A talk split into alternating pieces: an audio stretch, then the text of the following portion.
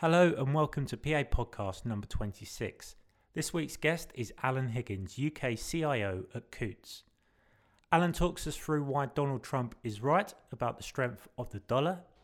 He reveals the big time growth manager that's a core holding in portfolios and why he continues to hold a 100 year Mexican bond.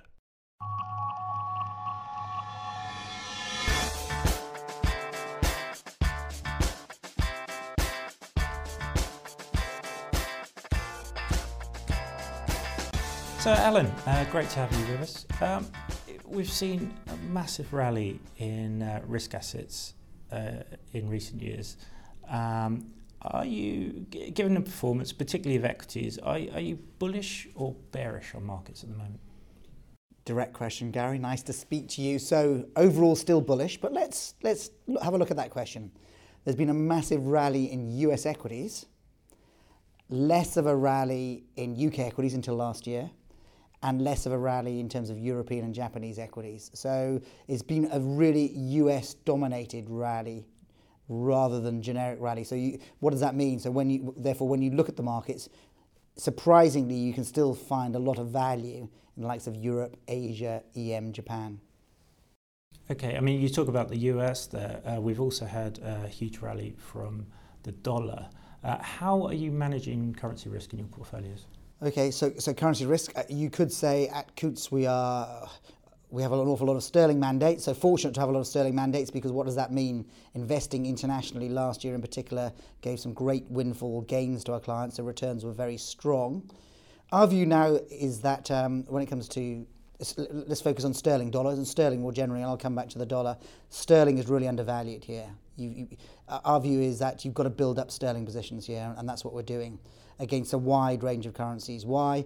Well, actually, sterling is a currency that works well on so called purchasing power parity. Um, you might be familiar with the Big Mac index. How much yeah. does it cost to buy a Big Mac? I think it's up at around 160 versus the dollar, for example. Although don't um, change all your currency on the basis of that. Secondly, uh, as we know, the UK economy is performing reasonably resiliently, um, and there's an awful lot of speculative shorts. And when we put that all together, uh, we you know, we're relatively positive on sterling. Coming to the dollar more broadly, well, um, we think Trump's right. You know, uh, the dollar is too strong versus the euro versus emerging markets in, currencies, including the Chinese one. So. Um, our, our bias is to be a, a little bit positive on those currencies versus the dollar right now. Okay, and, and how you say you're positive on sterling, how would you access Okay, so that's uh, you know classic. Uh, sometimes can be difficult in a wealth management um, construct in terms of expressing pure currency views. So how can we do it? Well, we have um, two broadly two categories of clients: our multi-asset funds, our unitized funds, uh, very straightforward, currency forwards, very very easy to hedge. Uh, the other discretionary portfolios, of which we have many thousands here at Coutts, uh, not always easy to do currency forwards. Often a credit line is needed. So there we're looking for uh, currency hedge share classes. As I'm sure you're aware, they've been available in yen for many, many years, although ironically, um, sterling yen is, is, is one place you wanted to, be, to leave open. But we're seeing them, for example, I, I, can, I can say this because we're open architecture, we, sh- we show our uh, portfolios. Right now we have uh, JO Hambro European Equity Hedge share class. We have GLG Japan Hedge share class. So that's one way of doing it. And the other way is just being very, very careful in terms of now non sterling assets. It's quite a high bar, in our view, investing from a sterling base to buy non sterling assets. Mm. And you mentioned uh, European equities, an, an area you're quite bullish. Um, in terms of finding hedged share classes for European funds, is, is that easy? Is it becoming easier now, or, or, is, or is it still quite hard? I think it's still quite hard. So it's not a common thing to do and um, it's partly kind of almost culturally. I mean, uh, an- another part of my my other job, um, I, I work with the the Nestle pension schemes uh, in Switzerland and here in the UK, and, and you know it's just the contrast. Imagine managing money from a Swiss franc base. You've always got the currency going up, and and and therefore currency hedging is almost the first thing on your list. In the UK, we're more accustomed to sterling going down, so it's not exactly a priority, and therefore in the industry, you don't see that much in the way of euro euro hedge funds. Uh, there are a few out there. It just so happens we like the JO Hambro European Equity Fund, right. and the fact it's got a hedge share class, so it ticks the boxes. But you know, we've got the French election to come, and um, it's no, no, nowhere. It's not certain that it, that the euro will necessarily go down. But our view is that don't try to be too clever and buy sterling against a broad range of currencies. Okay, and in terms of European equities, uh, where are you seeing the best opportunities? So, broadly everywhere. Um, we do select individual countries sometimes, uh, and we do even buy individual equities, but we tend to be a customer of the fund management industry when it comes to markets like European equities. A slight tilt more towards value, very slight. We're still in some small cap funds like, um, like the Barings uh, Select Fund, uh, so we still have some exposure there. Um, but JO Hambro is edging towards value. Uh, and um, just finally, within, within Europe, we also have exposure to financials.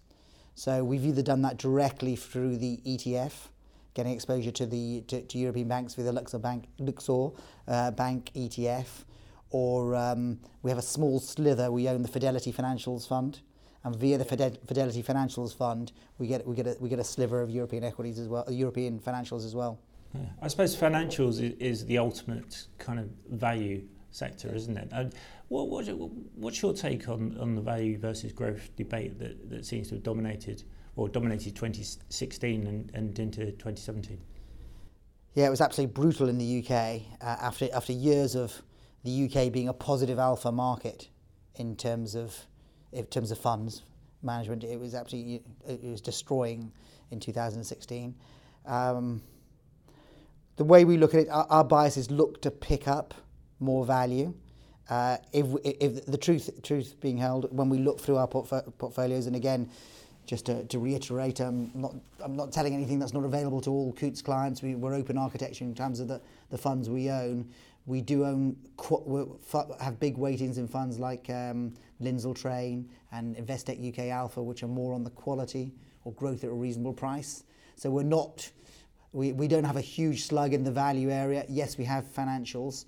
So we are looking to bring on a value fund very shortly, actually, to kind of balance that out a bit because we do think after a long period of outperformance from growth, it is right to, to orientate in this stronger growth environment towards value. Mm. And, and this uh, positive outlook for, for value strategies, does that extend to emerging markets as well? So, in terms of emerging markets, mm, a little bit. Um, I say a little bit because um, just looking, the proof is always what you own, and unless you're going to change it, right? Because um, one of the funds we use, which is Dimensional, has a bit of a value bias, so picking up the value premium. But to be fair, um, the, the, the other fund that we were allocating to right now, Fidelity, is very much in the growth and quality camp. Uh, so what we're, we're, in EM, it's a bit more balanced.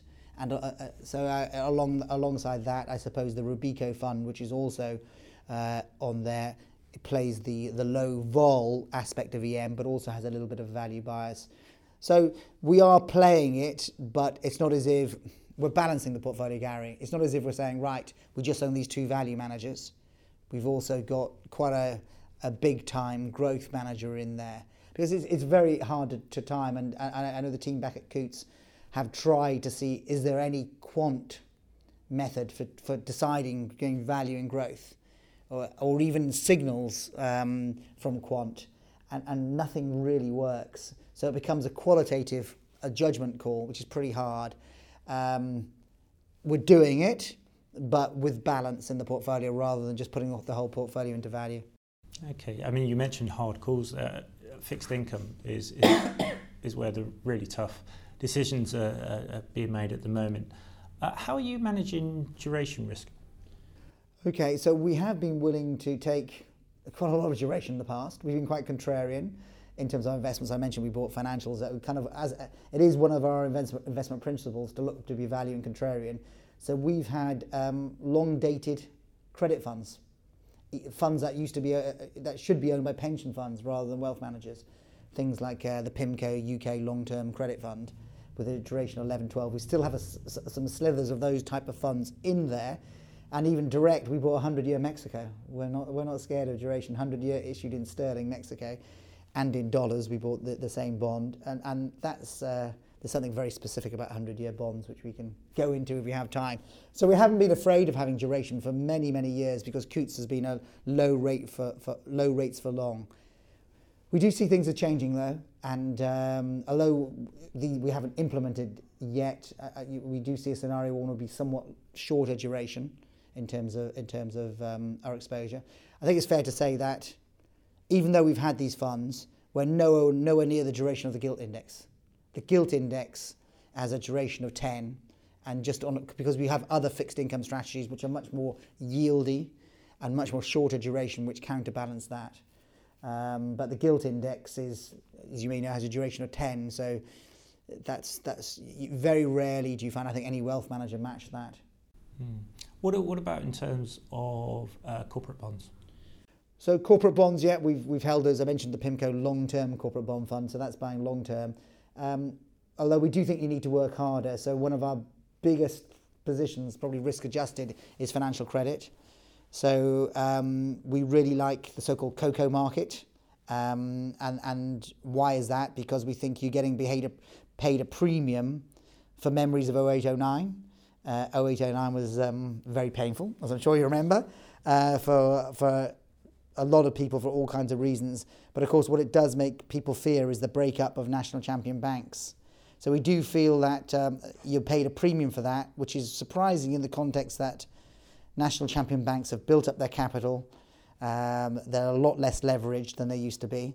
They're less profitable, so there is a profitability issue which needs to be addressed. But um, risk adjusted, we think CoCos um, or old tier one being subordinate is is is the way to go. And um, so we have big positions there. Again, uh, we don't tend to buy directly. In fact, as you might know, that amazingly.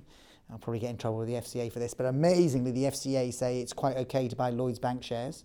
But as soon as you buy the Lloyd's 7% CoCo uh, for clients, there's all hell breaks loose. Um, I don't understand why. Well, I kind of do, but I think it's quite wrong. Um, so we're a customer of the fund management industry. So there we own uh, two. We have two big holdings in CoCo funds, the the boutique Algebris and um, and uh, then the PIMCO capitalisation fund, specialist financial credit funds. Okay. Is there still opportunity in high yield, or is that past now? Do you think? A big part of it is past. So last, you seem to get every couple of years these great buying opportunities in high yield, and, and last Feb uh, was one Feb 2016 was it was one clearly. Um, our analysis is though, although high yields are low, high yield overall yields are low, spreads are at long-term averages. Now they've been much wider.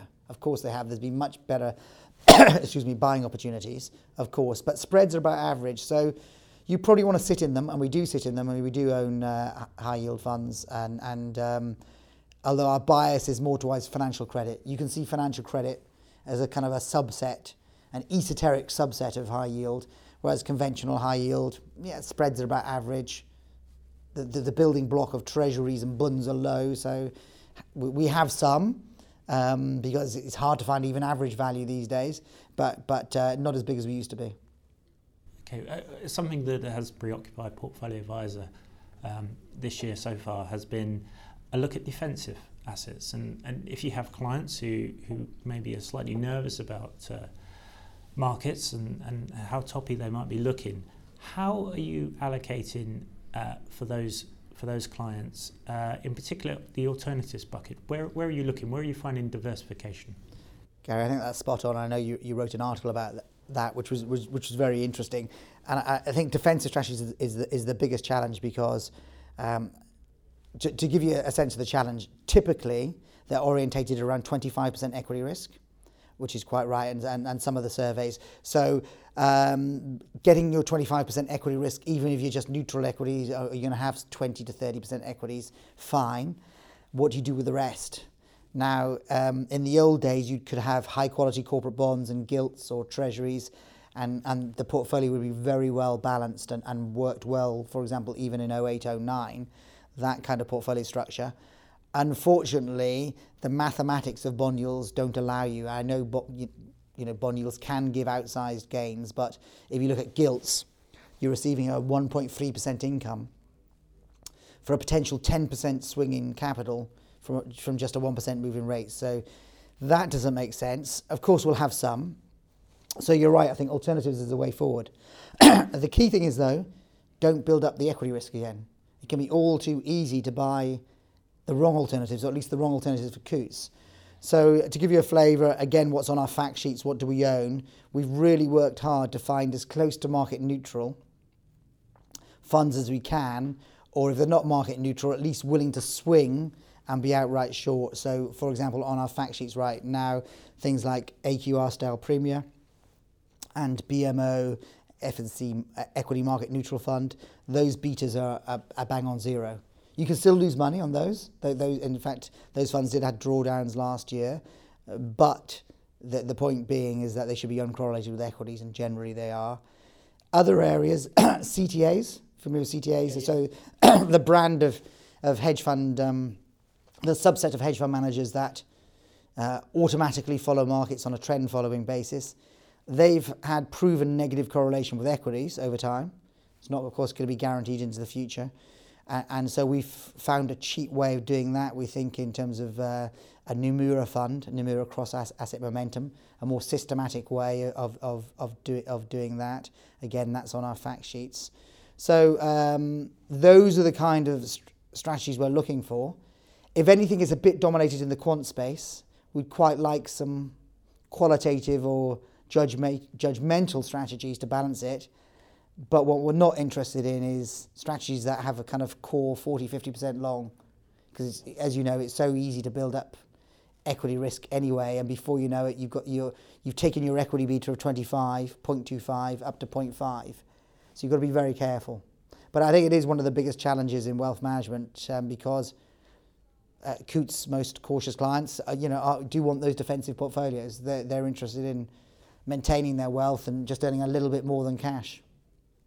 Okay, what, what about on the investment trust side? Lots of people talk about uh, uh, some of the infrastructure investments, uh, private equity, aircraft leasing, uh, student accommodation. Uh, uh, are those kind of funds things you would consider? Yes. so, so investment trusts are very attractive, and we've certainly bought infrastructure, and we own infrastructure in portfolios like HICL and INPP. They're quite nice because they tend to be correlated with gilts. Uh, uh, or, or, have a decent correlation with gilts rather than equities, so they kind of tick that bucket. Uh, part of the issue is is being scalable. So um, it's quite hard when you do, when you if you're in a fortunate position to be managing a large amount of money and want to treat all customers equally. Investment trusts become a bit more problematic. So we tend to use them more for either our multi-asset funds where you can trade slowly, or our advisory clients where it's it's it's as as the name says, is advisory increasingly, unfortunately, with to treat all customers fairly, it is simply impossible to buy 50 to 100 million of an investment trust, as we know. Um, but still has a, has, a, has a role to play, even in a large firm like Coutts, we'll, we'll find room for them. Is that the same with, with some of the uh, absolute return funds as well? Because I know there have been concerns about some of the size of those products and uh, illiquidity. Um, so some of the absolute, so the ones that play in the equity space are pretty liquid and have become quite large and, and don't have any concern. And of course, one of the advantages of being in the absolute return space, if you, if, certainly if you're long short equity, they tend to be very cash rich strategies. So, so ideal to make, to make redemptions. I think some of the credit and lending orientated strategies, uh, I think where, if you like, loans are held at par and not marked down unless they're impaired, they won't work, but they don't really work in a UCITS structure anyway. Um, but I have seen that those worked in defensive strategies because they have unbelievable Sharpe ratios because they don't go down with the loan market because they're not impaired. Um, but yet those need some care, but we're not really in that space. Okay, and staying on this uh, bearish theme, I guess, what, what do you see as the biggest threats to investors going forward for this year? So as we speak, it depends when this goes out, Gary, but as we speak, uh, Feb uh, 17. It's the obvious one, but it's hard to it's hard to, to, to look any further than the French election. And it really could be bigger than, than Brexit or Trump. Why? Because here you've got a political party that basically says they want out of the euro, out of the EU, and are going to reintroduce the French franc. And I notice Le Pen actually went about it in quite a smart way by talking about keeping the, the French, introducing the French franc, but keeping the euro as a kind of ecu Now, I'm an old enough to remember buying ECU bonds, and I remember French government used to issue ECU bonds uh, when I was a bond manager many, many years ago. So um, that shows she's been well trained because actually, the one thing on the market side about this this negative event is that actually the euro is still quite popular in, in France. Uh, the country to worry about is Italy. The euro is really unpopular with Italy.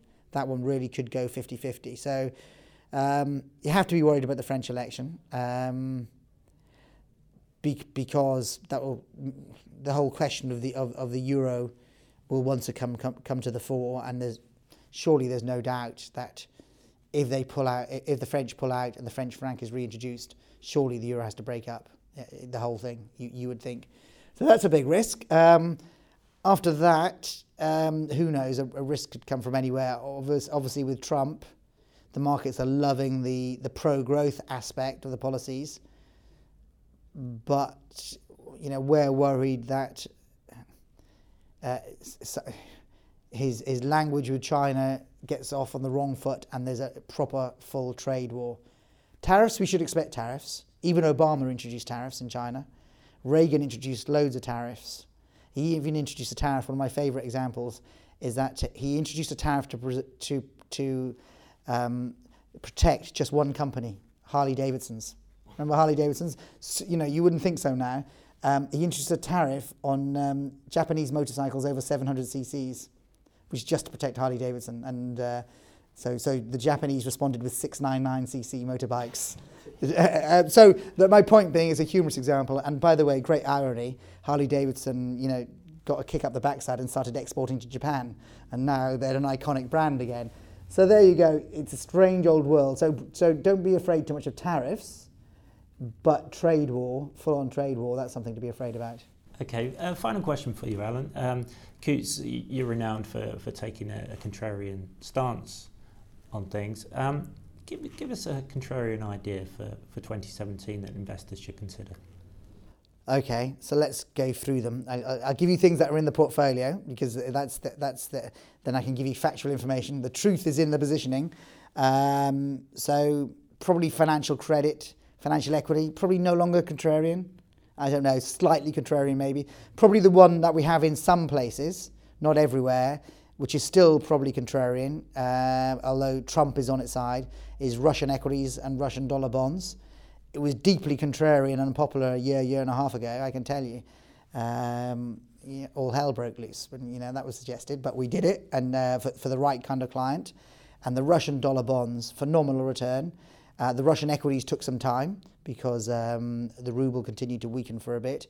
Um, but that that is, and that probably is. You, I, I doubt, Gary, you have many wealth managers that have direct Russian equity in their portfolio there. So, so there you are. You might not expect that from Coutts just thinking again what's inside the portfolio, trying hard.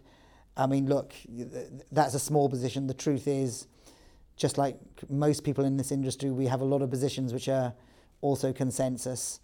I suppose I would point to the 100 year Mexican bond in sterling or dollars. We still own that. That's pretty contrarian still. Uh, you know, it's a state of, statement of fact, it's in certain portfolios. Whether it will be still there in two months' time, I don't know. We'll wait to see. Okay. Alan, thank you very much. Cheers, thank you. That's it for this week's show. Hope you enjoyed it. Uh, do let us know what you think at hashtag PA Podcast on Twitter and suggest some names for us for future interviewees.